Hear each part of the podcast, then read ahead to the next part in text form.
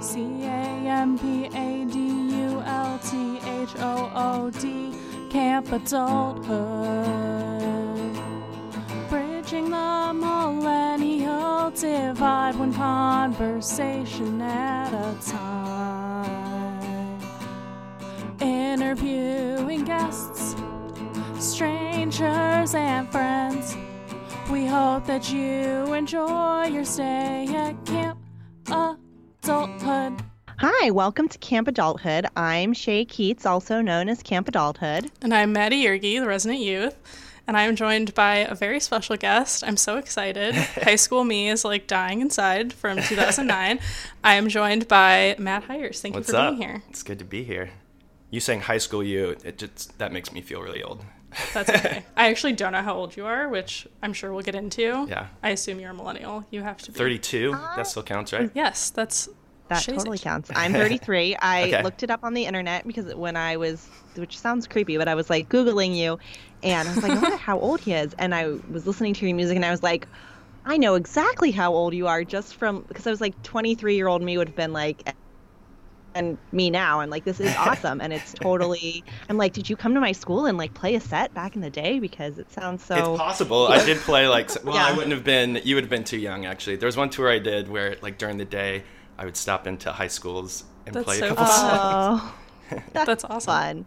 That's fun. But no, it's it's wonderful, and I cannot wait to dig in and talk more about your music. So Yeah. it's very exciting. Shay, would you like to lead us into your millennial moment of the week? Yeah. So um, mine, you know, it's really interesting. I think because we talk so much about millennial moments, and they tend to be these things that are like. You know, we feel define our generation, but we sometimes, I think, forget about the camp adulthood, quote unquote, aspect of it, which is The really trash human part? cross generational and it's this whole thing where you know we're grown-ups and we're doing really cool things and we're trying really hard and we're very successful but then like you're just still an idiot. And like sometimes you do things and you're like am i apparently eight years old? Um, so my thing is yesterday morning i woke up and usually what i do is i pour myself a, self a cup of coffee and then like I kind of just want to smell it, but I don't want to drink it yet. So I like put the almond milk in, put the coffee in, I put it on the counter, and then I usually do some kind of chore. So I unload the dishwasher or um, get the dogs out and fed or whatever, and then I go back to my coffee. So I go to do that, and I pour my coffee, and then I'm doing the dishes, and then I turn around, see the full cup of coffee on the counter, and I go, "Who left a fucking full pot of coffee on the counter. Dump it down the sink. Oh my god, and then I'm no. like, that's my coffee. So and now sad. it's gone. and I'm like the last person in the house to get the coffee. So I was like, please don't let that have been the last of it. And luckily so there was just enough left in the pot for me to get my fix. So I was not a total um zombie all day yesterday when I was working, but it was very it was just one of those moments where I was like I'm trying so hard to like be responsible and do dishes and help out and um, do all this stuff and I just there goes the coffee down the sink. Um, and the fact that I was I told my uh, cousin that I stay with that I wasn't judging her for like leaving a full cup of coffee on the counter, but I totally was like, which one of these idiots left a full cup of coffee on the counter? It That was you. It was That's me. So that's my camp adulthood moment for great. the week. I love that. nice. Um, Thanks. Mine is a little sentimental. I left work early a little bit to do this, which is great. But it was my one of my coworkers' last days there, Aw. and it's real. It's kind of two millennial moments in one because she, I interned at this company and she was like my first manager when I was an intern, so that's kind of sad. But she's like five months pregnant and she's moving a different company, which Oh, I think is like really badass to have all of those things happening at once. But she's like gonna work for like four more months, go on maternity leave, come back to her new company. So she didn't let the fact that she was pregnant deter her from leaving. So That's awesome. pretty great That's and also awesome. telling of why I would like to leave. but great. Yeah. Oh Do my you- gosh. Do you have any millennial moments? So, Matt? uh, wh- what do you mean exactly by by millennial? Hmm. Great question. We should define it for Yeah. you and all of our Yes. new listeners. Um, so when Shay and I first started this podcast, we lived together and it's kind of twofold. So Shay kind of had a, a trash bag moment, as we call it. So like camp adulthood is like you feel adult, but sometimes you do these things that are considered maybe a little childish that you should that you should have gotten in front of at this point in your life and you're like why did i do that or it's something that you think defines the millennial generation whatever that means to you That's, So, like, and the defining the millennial g- generation tends to have a lot to do with um, kind of our digital consumption and that kind of thing. Okay, I'm not sure if this exactly falls in line with all of that, but this thing popped into my head that was so a few weeks back, my parents and my wife's parents were both in town. At the same time At the same time, yeah. we had a um, so side note, my wife is very pregnant right now. Oh, With our first congratulations! kid. yeah, thank you. Yay. I Um, know so they came up for a baby shower. exclusive. That's amazing. Wait, is this our first um, dad that we've interviewed? well, we interviewed Almost. my dad. Well, I'm besides so your dad. so close to being Yeah. a dad. Oh Like, my gosh! Okay, On the cusp of dadliness. that's Oh awesome. Well, we will have some questions for that during Okay. about that during the interview portion. Yeah, I think you're our first millennial dad. For sure. So, Awesome. anyways, the the parents were up because we had a baby shower going on. Um, but one night we went out to eat. We were going to this burger place um, in Nashville. I'm, I live in Nashville, and they um, it was pretty crowded. We figured like there was a safe because sometimes you don't know like where to take your parents sometimes to eat. Yeah. Um, so that, it was really crowded, and we didn't want to wait. So we ended up going to this Thai place that Rachel and I love. That's really close, and there was something. It was like it was like Rachel and I were the babysitters or something, and they had never been to a restaurant before. Oh, so like no. asking all these questions and asking the waitress all these questions, like basic stuff. Like I know it's a Thai restaurant, you might not be used to going Yeah. there, but I don't know. It was just um, it was. It You're like, felt "Guys, like we be were cool, be chill." Yeah. yeah. That's You know, it- it's so funny and i think matt you and i as um, kind of older millennials have probably experienced this a little bit more than maddie has there comes this weird point and i'm lucky because my parents are both pretty like cool and like my dad probably knows more about his iphone than i know about mine. But there's this point where you see your parents start to age and they start to and for me i've seen it more with my um my aunts and uncles who are a little bit older than my dad even and it's a weird moment to be in right? Like where suddenly you are taking on this you've already transitioned from childhood to adolescence to adulthood with your parents and you've mastered all of that and now there's this whole new phase of the relationship and it Yeah. you know it's a little scary sometimes um, but also exciting because it's fun to be there for you like i love being able to give back to my parents when i can you know Yeah, So, definitely. Yeah. Yeah. I love my folks, and if my mom hears this, she'll probably be mad that I talked about that on a podcast. i know i feel i'm a little But that shows of that it she's myself, listening but- to a podcast. That's great. I love new listeners. That's awesome. Well, Shay, I know you were prepping a Oh. campfire topic before we started. So do you want to lead us off? Well, yes, of course. And of course, and I hope I'm not like beating a dead horse with both of these things, but I'm going to say it anyway. Um, and I think it's excellent. We have a male guest to get our opinion on this particular one. So, first of all, I just wanted to say I loved all of the Olympics, every moment of them. I didn't watch as much as I wanted. Um, and women's curling came in eighth, so not last which I was very excited about. I decided I was into curling this year, and I wanted because like the story of the team really was very it. exciting. Um, so that was exciting. Good job, USA. Um, but I guess you know we've talked. Okay, now my computer doesn't want to bring the article up. What are you doing? Okay, well I will just recite from memory then. Um, so I wanted to talk a little bit about the Shaun White sexual harassment scandal because I Oh. think it's really Is he a sexual harasser? I did not know that. I am yeah. behind. well, So it's I don't think I've heard that either. yeah. Well, there's an article I'll send uh, that we'll post on the website from the Daily Beast that kind of talks about it, and I think there there are a couple things that make it really interesting. So the gist of the story is several years ago he had this band, and there was a drummer who's female, the only Shaun female was in a the band. Sorry, I know yeah, and um, she she's basically accused him of um, showing obscene and graphic images to her. So, but they were like memes and YouTube videos and that Mhm. kind of thing, um, and also like asking her to change her appearance for the band.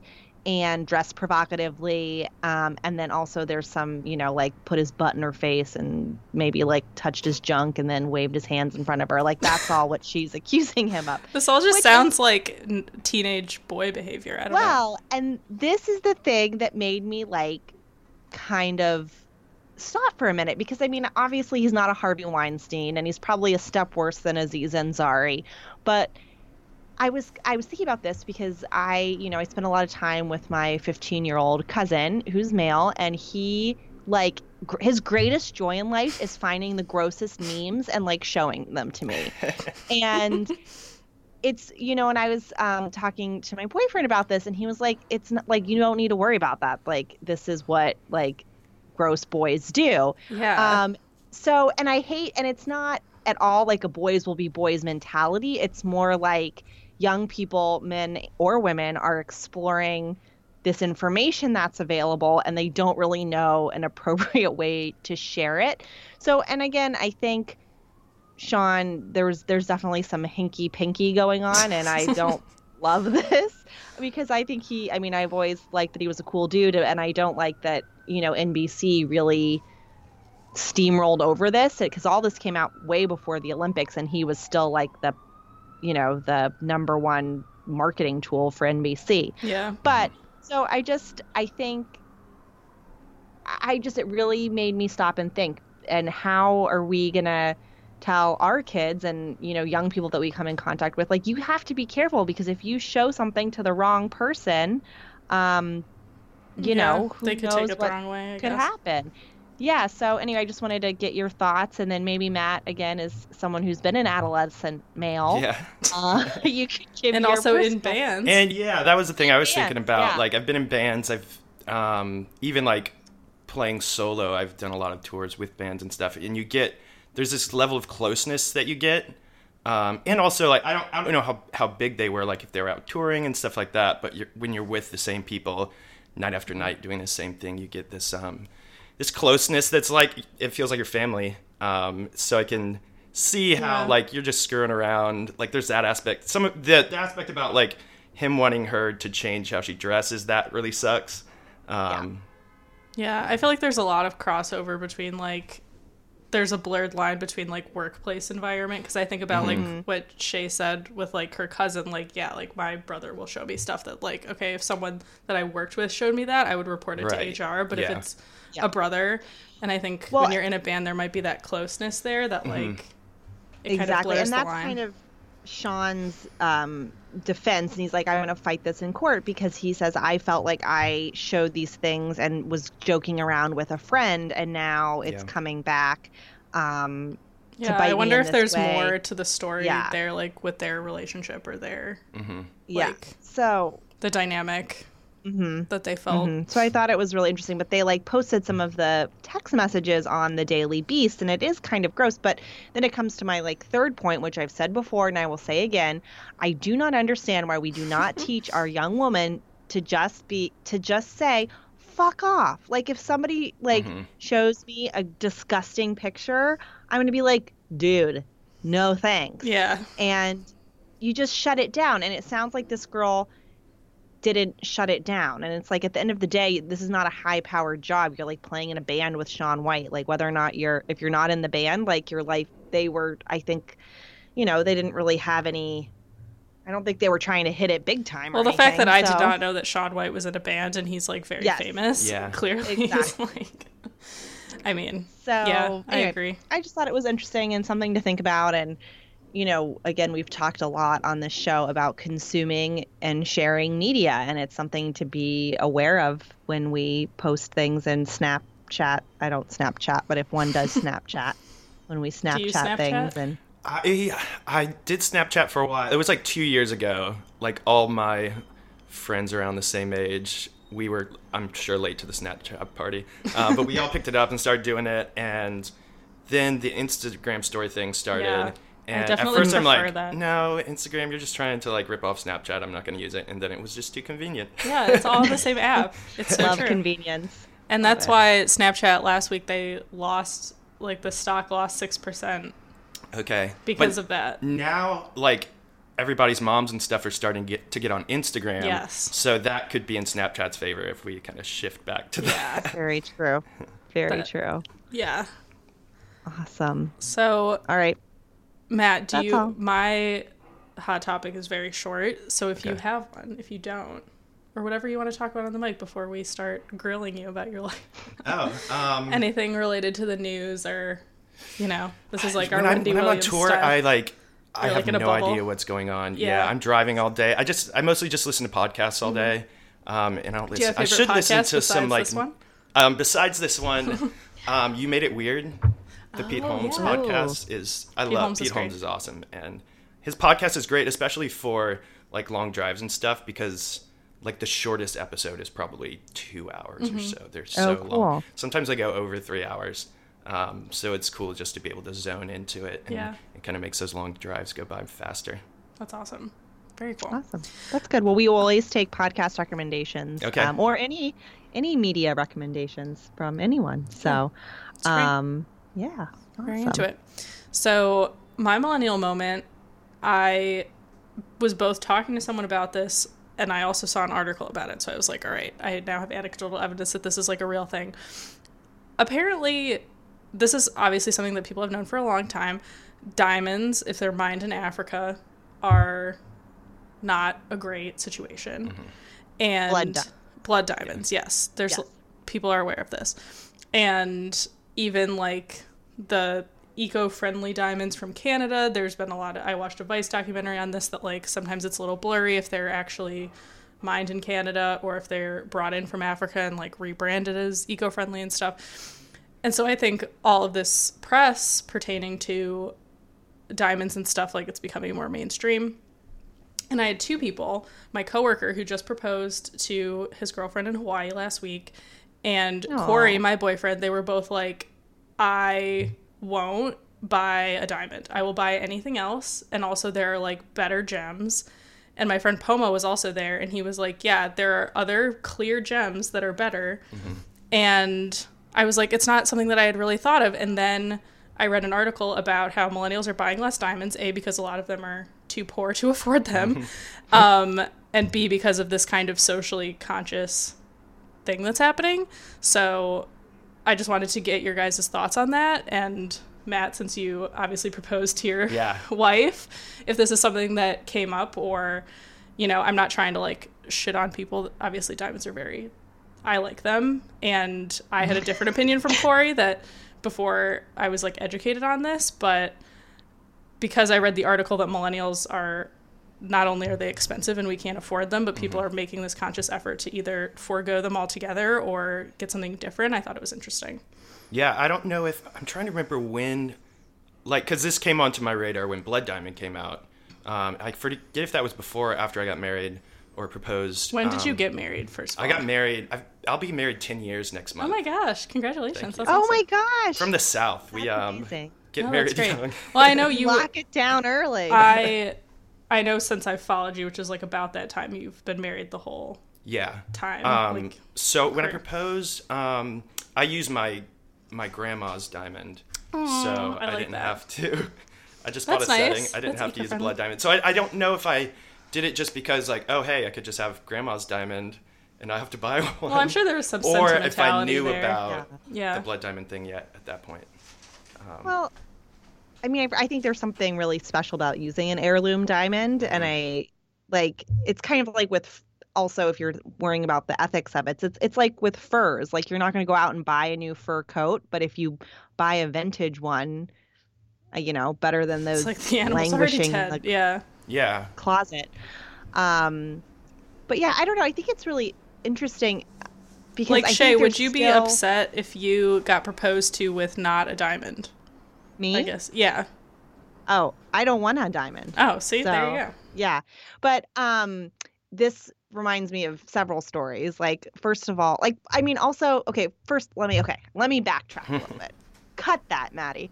Um I think there are just so many interesting things that are being done with jewelry that you can get a really special ring and a really precious stone and metal and it doesn't need to be a diamond and I want a pink stone and I think pink diamonds are Oh. ugly. I know. That is interesting.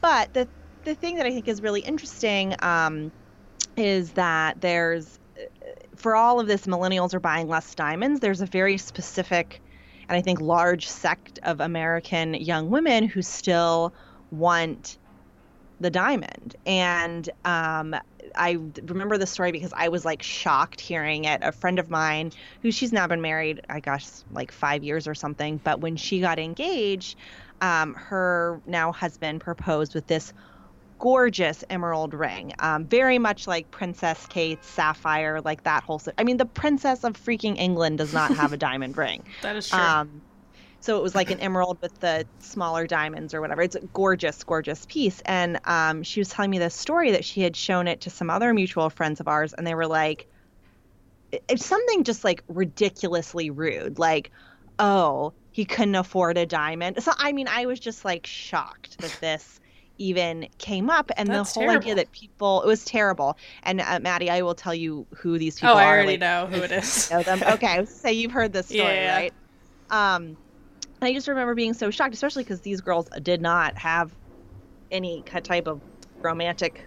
Yeah, I you was know, gonna say the person partners. that said that still doesn't have a boyfriend, so Yeah. clearly she's So, a you negative know. Nancy. Get reap what you sow. But um, anyway, so I think it's really interesting, and I wonder, you know, like Maddie, I feel like you and I were like, oh, we're enlightened, you know, New Yorker, former New Yorker, liberal hippie weirdos. So like, of course, we're okay with not getting Yeah, a but diamond. I I was educated on it from Yeah, Corey, and he's not like that at all. Like, yeah, he's from the South. Like, so like he grew up in that, and he was conscious of it. So I don't. I think it's definitely part of the larger collective, but yeah. I get what you're saying. I think there is some people have that expectation, and that's fine. Like, Corey's Sort not of. staring at me. He just came in. sort of in the same something I heard about recently um, that I was totally unaware of. That's in the same sort of wheelhouse. Is there are similar like um, different minerals that are used in the making of cell phones Oh, or that are mined in Africa and stuff. There are also lithium like, similar stuff, like shady yeah. stuff that goes along with it, with like warlords owning the mines and all that stuff, and that's in all of our cell phones Yeah. that we Yeah. It's a every problem. day. Yeah, I tried so. there's a lot of things. This is where I'm on the might be on the um my age is showing my elderly millennialism. Um, so I didn't. I had a like iPhone six whatever, um, and it got wet and ruined. And so I was gonna buy a new phone, but now I have this knowledge. I'm like, shit, I don't want to buy Yeah. uh, iPhone now. So I I went back. I bought a phone on eBay, and I'm pulling out my tiny phone right now. It's the 5S. Which I actually, I, I kind of love. so little. I I fell like in love it. with Yeah. it because my thumb can reach everywhere on the screen. yeah, that's so nice. Yeah. I like and that. as I'm saying that, I'm- I, I just sound like such an old man. Oh, I like it. Let's even go back to the flip phone. That is Yeah. something Yeah. that would have happened. Yeah, So- that would make you a really old man. But I think what's interesting is we just need to try to support and try to be cognizant, especially with electronics, like when we're done with them, because they, you know, sadly don't last forever. Yeah. There are organizations that will, you know, take them apart and recycle them. And, you know, again, it's just being aware of where your stuff comes from and is it coming from a company that uses recycled parts or not? Or, Right. you know how can you put pressure on apple or whatever to to use that kind of those kind of things and also Yeah. because all of these minerals there's a limited quantity of them this is like Yeah. with That's true. know, gasoline and petroleum like we, we've only got so much of it so we need to figure out how to not use it Right. um in my opinion but what do i know about science zero so No, that's very true. Um but yeah All right. good hot to- a good campfire topic maddie i like it Thanks. Yeah. Um, so switching gears, okay. focus on Matt sitting up in his chair. Um, to begin, do you want to to just place yourself on the millennial spectrum? We know how old you are, and you live in Nashville now. But if you want to kind of go through where you grew up and kind of what you're doing now, and Yeah, I grew up in. I lived pretty much all my life in Tampa, Florida, um, and I was a pastor's kid. Um, homeschooled from kindergarten through twelfth Hmm. Oh gosh, grade. really? Yes. Oh my gosh. wow that's amazing. Yes. I love that. um, survived it and started doing music and um, I was in a band for a little while in Florida. We did, we just like toured around Central Florida, nothing big. Um, but then I started doing the solo thing and got signed to a label and have been making music like close to ten years now. That's awesome. Oh wow. Very cool. Yeah. So you say you survived the homeschooling. Why do you say Well, because that? There's Like, there's an you, element Were you of self-aware at the time to know like this is not? not is necessarily maybe me, later just- on. yeah. Um, I I enjoyed it. Like I thought it was basically how my mom. Do you have treated siblings it. or was I have it an older you? brother. Okay. um, basically how my mom treated it, it was like whatever we were interested in we would we got to learn about that she would sort of focus awesome. like our learning around that so that was really cool That's um, cool. there's also an element of like with most people in the homeschool community at least when i was younger um, it's pretty like conservative christian and there's an element of like sheltering Yeah. to it, like keeping us out of school so we don't learn about evolution and stuff like that so i'm that's where i'm saying i kind of survived Yeah. That's interesting. So are you sorry, now I'm gonna just like dig into the um all the super personal questions. You can totally pass if you don't want to answer anything. Um so you are talking about being raised kind of in a conservative Christian home. Is that do you still practice or what's we had a really interesting conversation with a um he likes to be called a former Mormon Okay. because he still has so much respect for his yeah foreman, uh, so much respect for the church, although he is not no longer part of it. So um, I'm always interested in people's um, spiritual and religious journeys. Yeah, I mean, I especially over the past few years, I feel like I, I've moved on from a lot of the things um, that were sort of handed to me as a kid. Um, Making more choices for yourself. now. yeah, I, I'm definitely still. I would align myself with Jesus, and I'm still a very like spiritual person. But um, especially after like the the Trump election and stuff, that helped to sever a lot of the last like sinews Yeah. holding on to things that were probably unhealthy for me to hold on to. Um, and I realized a lot of things. It was pretty. I mean, that was painful for me because a lot of the people that I grew up with and who were like mentors to me, um, who are really like good people, like person interpersonally, Mm-hmm. like anyone they meet, they would do anything for. Um, But then there's some disconnect on a like political level Yeah. that um, I feel the same way. I grew up in Michigan, so it's a Okay. similar Mm-hmm. thing after the election. I definitely saw some of that and continue to see it Yeah. even now.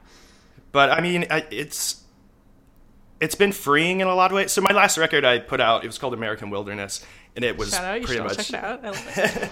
it's pretty much all about like this stuff about because I, I wrote it during like a pretty um, during a time when I was just like really deconstructing my faith and um, it was a hard album to write like I put a lot into it emotionally and tried to be as honest with that stuff as possible um, but yeah it's about a lot of it is about the loss of a certain kind of um, faith and like Christianity that I held on to, but also like parts of it are about moving on and finding, um, continuing to find beauty and to grow.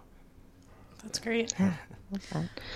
So um, you mentioned that your lovely wife is going about to make you a dad. So I how has that been? And do you feel like how is that starting to influence your work? And um, or are you just like, oh my God, there's going to be a baby in diapers? Yeah, well, I mean that's one of the reasons I'm I'm so I'm in the middle of a tour right now, um, and one of the reasons I kind of crammed a bunch of shows into this month is because I'll be home. This for is a like while. your your bachelor Yeah. party. Yeah. This is like your Yeah, last is. hurrah. We talked about bachelor parties on a previous Oh. episode. I think we're gonna do that. I'm pretty sure. Oh my we God, also I have love a, it. um, some of our best friends. Um, well, some of our best friends just had a baby, and then another best friend couple are about to adopt two kids. So Oh, we're that's sort of all um, entering this phase of life at the same time. So I think we're gonna do like a collective bachelor party for all of us back in Nashville. That's awesome. Um, oh, how fun! Yeah. Um, I, I sort of forget the question because I went off. No, it's good. Well, I just, you know, you talk about how your last album is this about this transition, Yeah. and I think we then tend to think about our, you know, I mean, I would imagine, I don't know personally, but when you are about to have a kid and bring, you know, a new person into this world, you kind of start to reevaluate all of that again. And I'm just interested in how about your current phase of life is influencing your music and your work. I um I actually I haven't written much at all since I wrote the last record because it did kind of take a lot out of me. Um, but I'm getting back into it, and I'm sure that There River will be a James Hires. That's his name. River James Hires. I love Aw. Will um, inspire a lot of cool stuff. Hopefully, it's cool stuff and not like cheesy, cheesy dad songs. I have No, a friend, that's um, Stephen Kellogg, who's an artist and songwriter, um, and he like he kills the dad song thing. Really? He has three or four kids. I think love they that. each have a song, and all of them are incredible. They're I so cry. good. I'm such a sucker. Like when I go to weddings and there are always those like country songs where Mm-hmm. it's like a dad wrote it for his daughter. Like I full on like ugly cry every time. It's great. Do you know who um, Brandi Carlile is? Yes. So she just put out a new record that's amazing, um, and she has a song on there called "The Mother," and even though it's about like her being a mother and having a daughter who she adopted, like none of those things are what I'm doing, but it's Yeah. still still like the parenthood thing. Yeah. Listening to that song makes me cry. Oh, that's awesome. Aw, That's so great. Yeah. that's awesome. how has been how you know you're on this kind of not last hurrah i don't want to say that but like Mm-hmm. you're trying to cram in all these shows i know i'm assuming you moved to nashville for the music or was it just kind of to get out of tampa It was there were several elements. It was part of it was just to um, move somewhere new for a change. Um, part of it was music, and part of it was my wife got a better job up there. that's awesome Um, what does she do She does commercial property management. oh nice Yeah, she sort of like fell into cool. it. She used to be a teacher.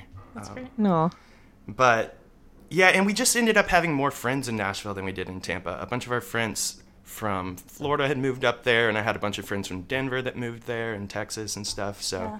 we have uh, such a like solid That's crew awesome. of people there. It's it's been that's great. great i've never Yeah. been i want to go so It's the um, fun fact. Nashville is the bachelorette party capital of the U.S. Oh, I believe can that. you tell like so you see a lot of um, groups of women that's ro- weird walking that it's around. bachelorette but not bachelor Yeah, I think bachelor party capital is Vegas. yeah but i wonder Oh, why True.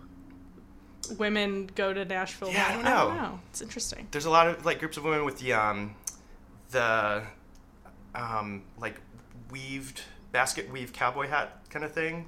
Oh, You know what I mean? yes. With, what is like, the word? There's the a word for that veil? that I'm just blanking on. Um, I don't know, like the basket Just weave. the like Cowboy woven hat. cowboy Yeah. hat. Yeah. yeah, it's funny. That's awesome.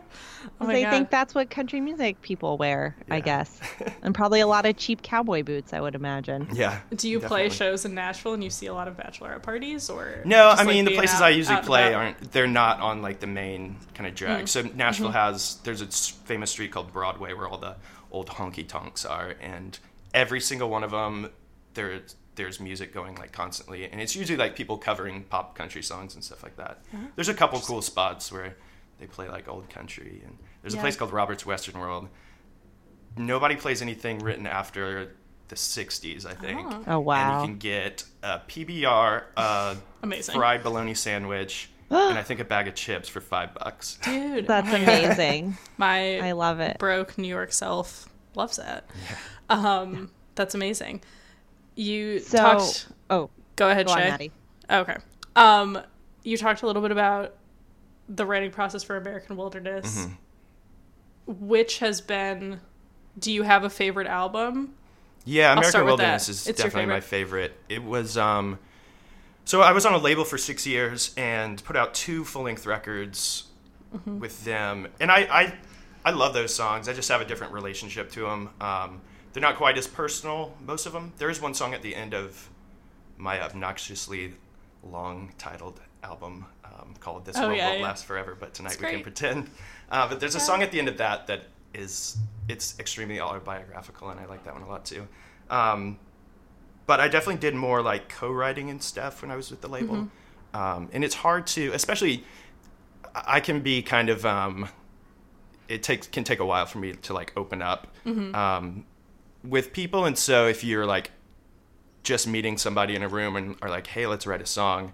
Yeah, um, it's hard. Don't end up like digging super deep a lot of times. Um, so yeah, the and with the newer album, I I wanted to write something like that was the most honest thing I'd written. I wanted to write something that was like um, the songs were kind of scary to sing at times. Like they make me nervous just because of like the content and saying some of the things I say like with people in front of me.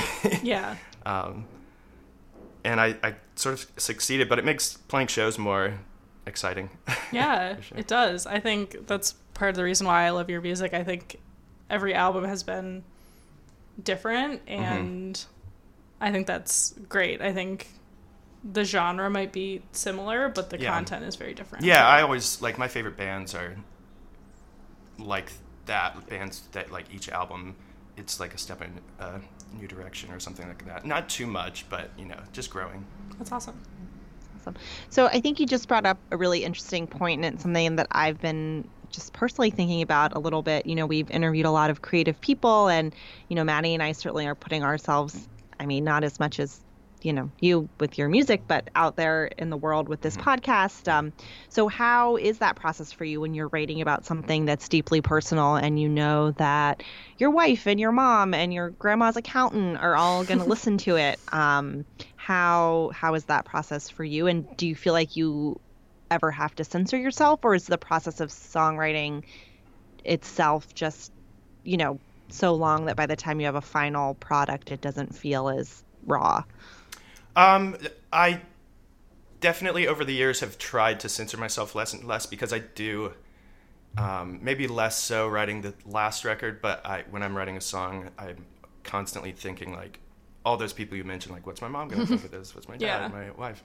I mean, I Um, know we so I'm trying to too. get those voices out of my head as I'm writing and just write, um, write what I want to say and something that says something meaningful, hopefully. Um, and that can be. I mean, it's still hard. I'm, I'm still growing in that. I think, but I think I'm moving in the right direction. Yeah. yeah. yay have you ever That's written awesome. something? You don't have to go into specifics, but have you ever written something about or like to someone and they came back and they were like, "Hey, wait a minute. So Did the you very want to have a conversation first, about this?" the very first time I ever performed like an actual show in front of people, I had written this song about there was this girl that I knew from when I was super young and had a crush on her for the longest time. Finally, when I was 17, um, we dated for, but it was only like a month, and she broke up with me. Um, but I wrote a song about it that wasn't the nicest Was song. she as It great as wasn't. you anticipated her being, or Um, not really? I mean, at the time, I thought so. Like looking back, but now you're like, yeah, Meh, nah, yeah. it's fine. Um, yeah. But I wrote this song that was probably a little mean, and her parents showed up to the show, and they Oh, were no. pissed because I, I, it wasn't like subtle enough to um to Oh my slide under the radar. and That's were pissed. amazing. Yeah. That's really funny. oh my god I love that. that's great that's great Oh. um okay i feel like i had more questions and now my I have way more questions. okay go, Has- keep going i'm looking at my Um, notes. has obviously you've traveled a lot. Mm-hmm. Has there been a place or a show that sticks out in your mind of like? Because I'd imagine, I mean, even just today, like driving the road life is so grueling. Like I've talked to some of my friends that are stand-up comics, and it's a Yeah. similar. I definitely, Life. I can feel like, especially now that I'm a w- weekend, you get like this road weariness. Yeah. Um, especially touring by yourself too, because Yeah. like when I tour with the band, we all switch driving and can sleep and stuff like that.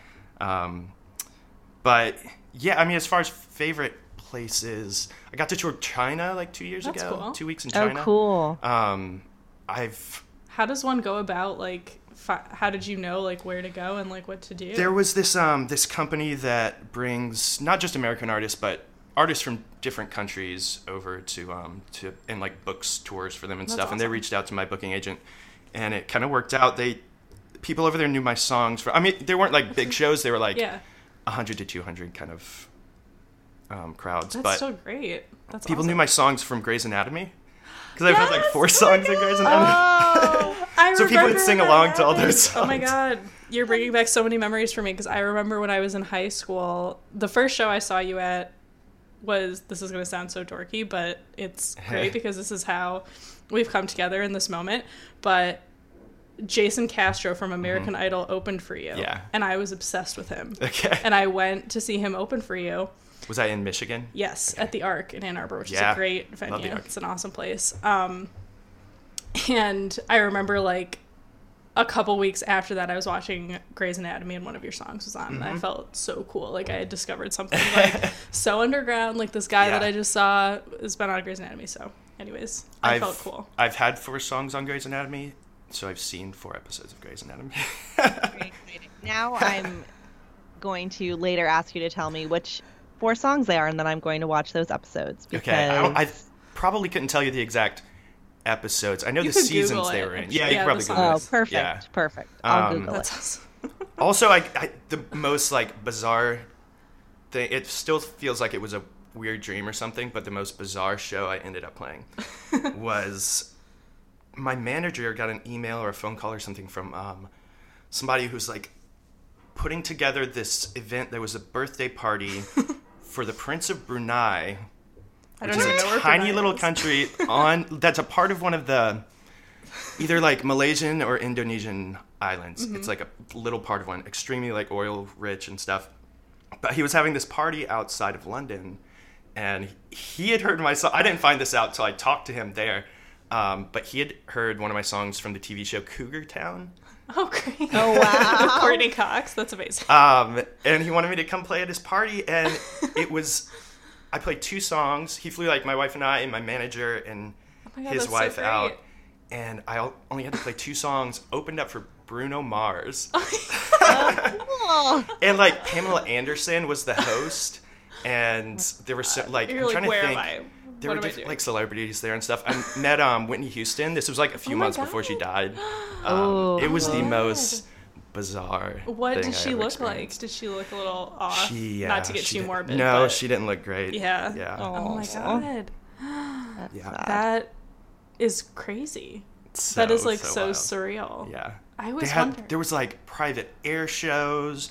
There were like This guy so I think- so much money. hot air balloon rides and stuff. I, know, I didn't get to do that. I had to like sound check when a bunch of activity stuff was going on. But, yeah. Oh my gosh! Wow, that's crazy. I didn't really like Bruno Mars before that, but he puts on an amazing show. it's Yeah, like what so if, much fun. Um, my friend's who I really want to get him on the podcast, but he um is one of the videographers for Bruno Mars, Oh, and cool. they've been on a tour for like two and a half years, like Yeah. a world tour, and He I works think they're in Hawaii now, Yeah. right now. But um, yeah, he said it's a great tour, and he puts on a great show. He was on the Madonna tour before that, Okay. Wow. and he was like, it was a great show. She puts on a great show, but like she, it's not super nice. But like Bruno, it's a nice like family atmosphere. Yeah, I like backstage. They were like him and his band were just like goofing around, harmonizing and singing like the best shit you've ever heard. Yeah. it was amazing.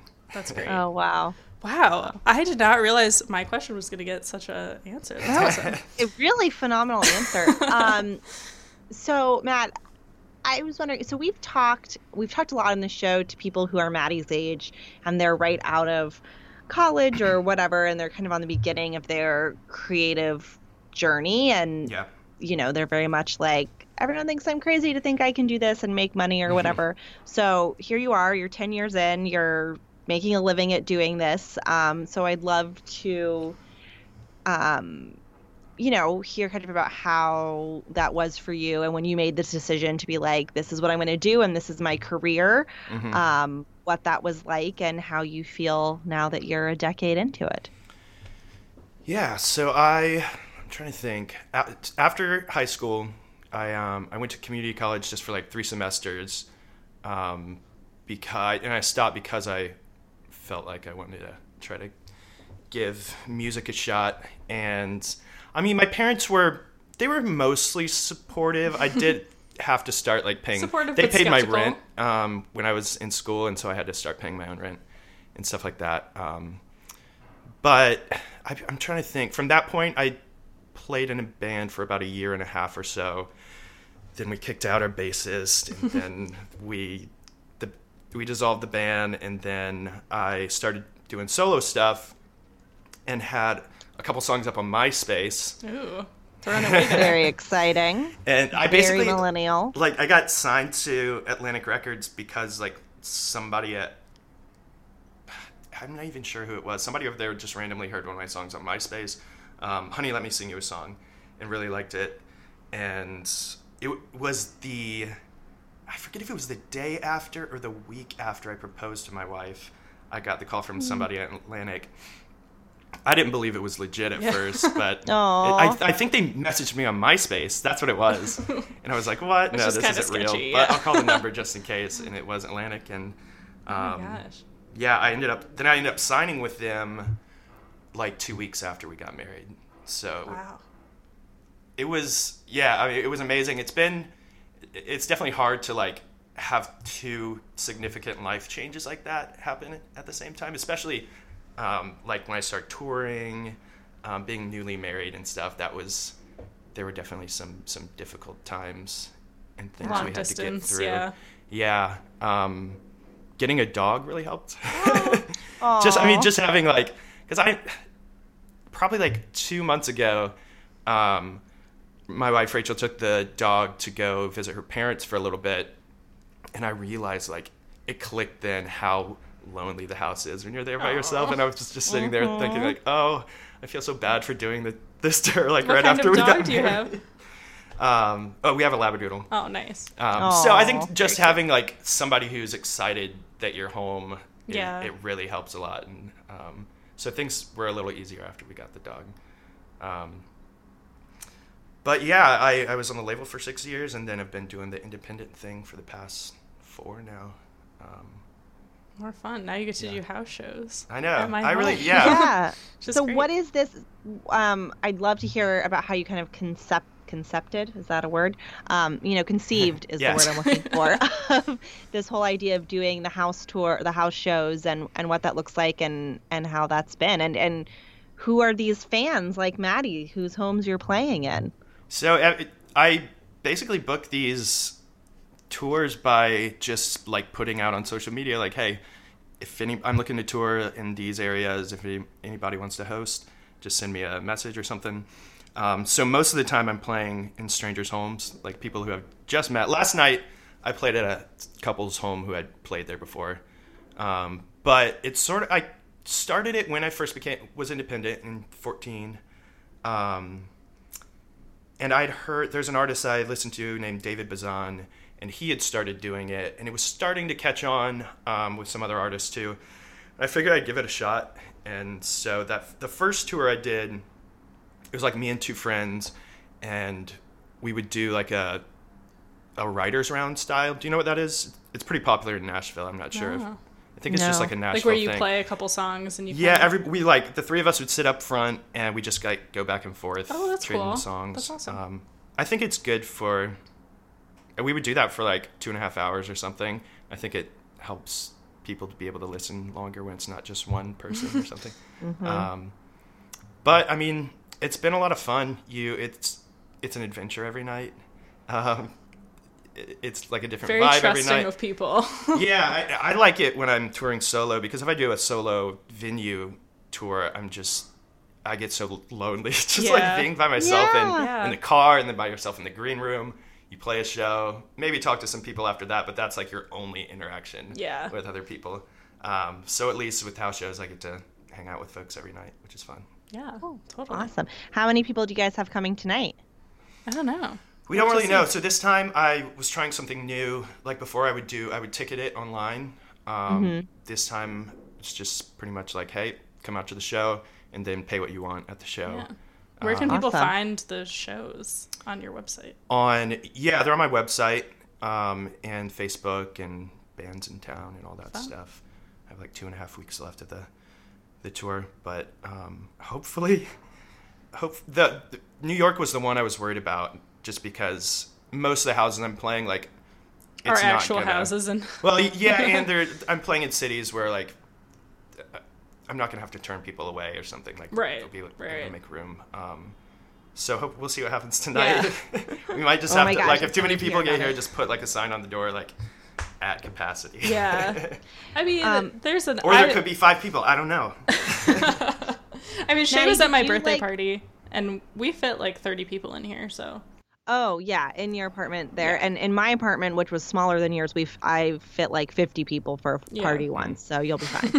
And the Um, fun thing about house shows is if five people relaxed. just showed up, um, a I'll still make some money. yeah, um, and it's it's still fun. Like in, if I'd done it at um, a venue, I wouldn't make any money, Right. And it, it would probably feel really weird for like five Yeah. people to just be alone in there. Like Yeah. sometimes I can feel awkward for the for For them. the- yeah. um, and it's not usually awkward if it's a, No. if you're in I definitely room. know personally more than five people that are coming, so that won't be a problem. And I'm also making pizza rolls, which I'm really excited Nice. about. oh my so- god, pizza rolls are the best. I best. really like Um, food, so Maddie, did you like warn your neighbors that you were having a concert in your house? no, home? I told them. you're- So if they want to come, I was Oh, like, cool. come over. Um, Awesome. We're yeah, starting early show- enough too, so Yeah. I won't be playing that late. It's so it should be. and it's not like death metal or anything weird. Yeah.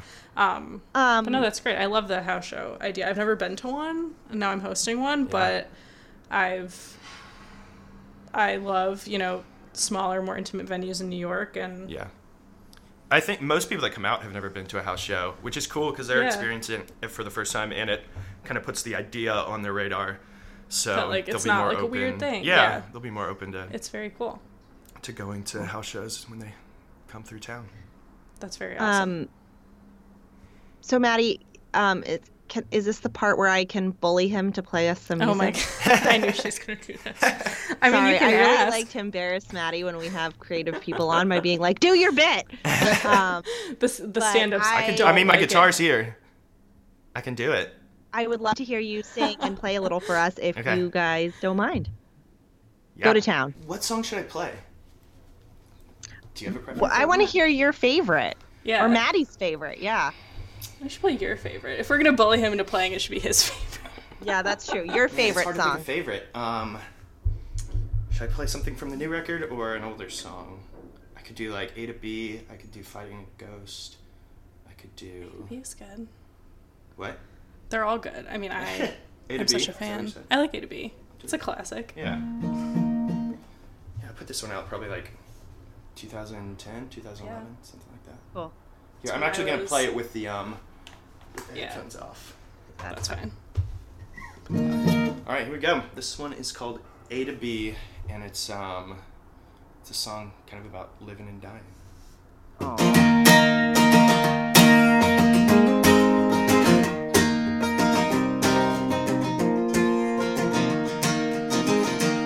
Darling, nothing ever goes exactly how you planned it. I guess I've been here long enough to see that time can be your dearest friend or time can be abandoned. And tomorrow changes into history.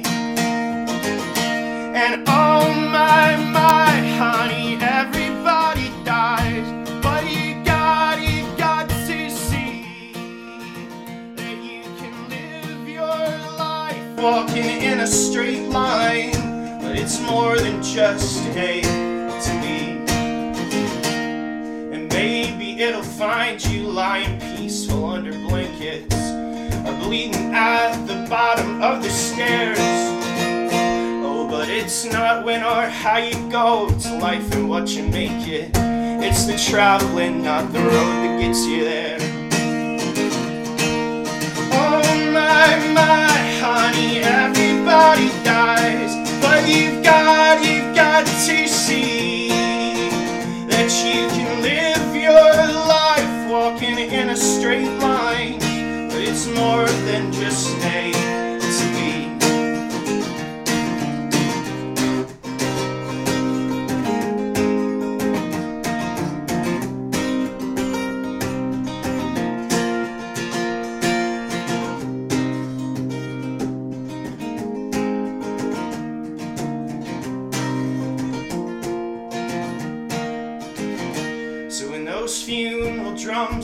like some slow and steady thunder, I'll say my last goodbyes and walk away. I'll step into the river, let the current pull me under, and just fall into that infinite embrace. And oh my, my, honey, everybody dies. But you've got, you've got to see. Yeah, you can live your life walking in a straight line. But it's more than just a to be. And oh my, my, honey, everybody dies. But you've got, you've got to see. Yeah, you can live your life walking in a straight line, but it's more than just a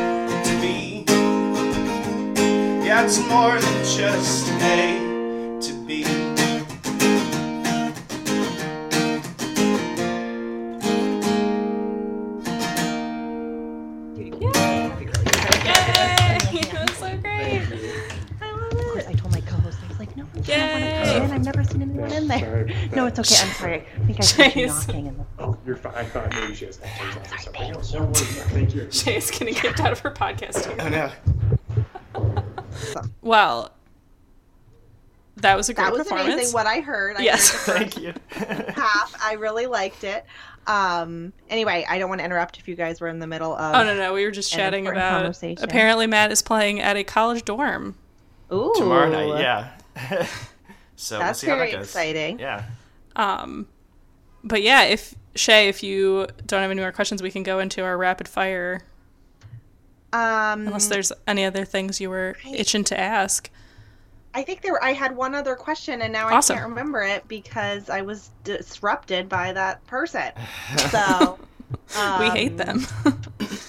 I don't know. I think I'm. Oh, this is what I wanted to ask. Can you? We didn't. uh, Um, when I first very inarticulately started talking about you and why 23 year old me would have been like so obsessed with your music, it was because it's. I'm just curious. It sounds so much, um, like you know those bands that were really kind of popular in the uh, late 90s and early aughts. Yeah. You know, like. OAR, and I'm thinking kind of along that line. So I'm wondering who are your influences? It's funny you mentioned um, OAR. I've played. I've opened up some shows for them. Oh, really? I opened up a They're ton fun. of shows for um, Matchbox Twenty Ooh. back Oh. in 2013. Yeah, another Yeah, 90s band. I didn't even know they were still touring. That's awesome. Yeah. Um, some of my influences. I don't. Some of my. I don't know how much. I'm influenced by these artists. My favorite artists, like older artists, would be um, Bob Dylan and Tom Petty, um, in the band. Um, newer artists, I really love The National and Wilco's been a favorite for a while, and Ryan Adams. Um, who else? There's this this album I have that just came out last year that I've been I've like just been playing it nonstop. It's incredible. It's by this Australian band called Gang of Youths, and um, the album's called Go Oh, Farther cool. in Lightness. It's Very really cool. really good. That's awesome. But, I love yeah. that. Yeah. Yeah, we love a good recommendation too. Cool. So we will. Yeah, Yeah. the Brandi So- Carlile record and the Gang of Youths record. Both of those are awesome. Awesome. That's Okay. very cool. Well, rapid fire it is. Yes. Our our archery range, as we call it. We really dropped the theme on this episode no, for I some reason. yeah. I, I so I listened to two episodes on the way here. In the early one, you were calling it Twenty Questions, right? That was Yes. before we Okay. rebranded. We've Okay. evolved. I know. So, awesome. Uh, Maddie, you want to kick it off? Yes. So don't think about it too much. okay. Answer off the top of your head. Favorite movie? Um, Arrival. Ooh, I did like- like that one. That Yeah. was good. Um, favorite childhood snack? Um, like sour gummy worms, probably. Hmm. I was a like real that. like, I had a pretty Sugar. strong sugar tooth. Is that what you call Yeah. it? Yeah. Sugar addiction. Yeah. We always like asking this question, and I am especially curious since you were homeschooled. What's your favorite year in elementary school? Ah, gosh, probably. I don't know. It all- all was sort of the same for me. Um, maybe. I know because everyone. grade. Sometimes people are like, "Oh, I had a good teacher," but Yeah. yeah, It was. It's good times. It was all sort of the same. Yeah, all of elementary school. Ten out of ten. That's great.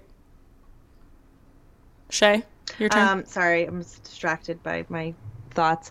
Uh, favorite, um, well, favorite band. Well, we already talked about favorite band. So Hmm. favorite book. Favorite book.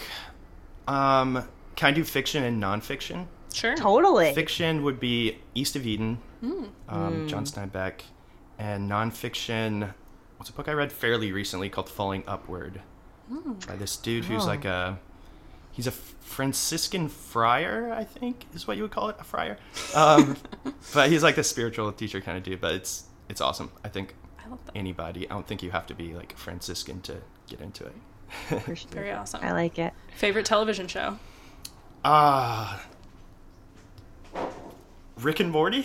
Oh yes, Rick and Love Morty. Yeah, I mean Pickle Breaking Rick. Bad. Breaking Bad is one of my Yeah. favorites of all time too. that's a classic. Yeah. Rick and Morty is amazing. I love it. I love it, and I'm sad it's not going to come back until 2019. Probably. It's very sad. Um, that's great. Shay, you're up. Um, favorite animal. Ooh, My dog, Luke Skywalker, hires. that's. Aw. How did you feel about the last Star Wars movie? I liked it. I liked it. I It definitely too. had a different feel, which a lot of people weren't into that, but I had a good time. I was entertained. I liked it. Yeah. The porgs, I like them. People are hating on them, and I like them. That's great. That's all the questions I have. Shay, do you have any last ones? Um, well, I feel like we answered a lot of these questions in our interview. You would usually we ask, you know, favorite place that you've traveled, but Yeah. I guess favorite place that you've traveled that wasn't on tour. Yeah, um, Florence, Italy. Ooh, nice. Oh, We- last cool. year, we we went. We took like a friend vacation um, Mm, Love it. with like two other couple friends, and because we had found this deal, this like Groupon travel deal that was. Do y'all ever look at I those? did that to the Oh, yeah, Dominican. Republic. How do, was it good for you? It was good. Okay. We've done my wife and I have done three, and they've been amazing. Like Yeah. this one was six hundred dollars. It covered it was Milan and Florence. And it covered airfare, hotel, and Wow. a rental car. So yeah, that was pretty incredible. so pretty one of our friends went, and it was it was a really good time. That's amazing. Oh, cool. Very Love cool. that. Um, yeah, I think those are that's enough for rapid fire archery for Yeah, today. I Awesome. You dodged all the arrows. Yeah. So Well, where Excellent. can people find you on social media and your website and stuff? Yeah, uh, What do you social media plug? is just Matt Hires on everything, and my website is matthires.com. Um, I'm on iTunes, Spotify, pretty much anywhere you can find music. I'm putting it out. I think when I get back home from this tour, I'm gonna ha- get American Wilderness Press to vinyl. Ooh. and Put that out. Cool. So, Fancy. yeah, mostly just because I really want it for myself. yeah, um, no reason not to. yeah, and I think I could. I think I could sell enough to at least break even. So Yeah. I will buy That's all that one. I like stuff like that. Yeah. That's great. Awesome. So cool. Well, thank you so much for being here. This Thank you, guys. This so was fun. great. Thank you, Matt. Yeah. Thanks for listening. Camp Adulthood is hosted by Maddie Yergi, Resident Youth, and Shay Keats, Camp Adulthood. We are produced by Jenny Mayfield, and this episode was recorded in Maddie's living room. You can find us on social media at camp underscore adulthood. You can email us hello at campadulthood.com, and you can visit us at campadulthood.com. Please also find on our website there are links to our Patreon page where you can be a subscriber, and there are many cool prizes. Thanks, campers. We hope that you enjoy your stay at Camp Adulthood.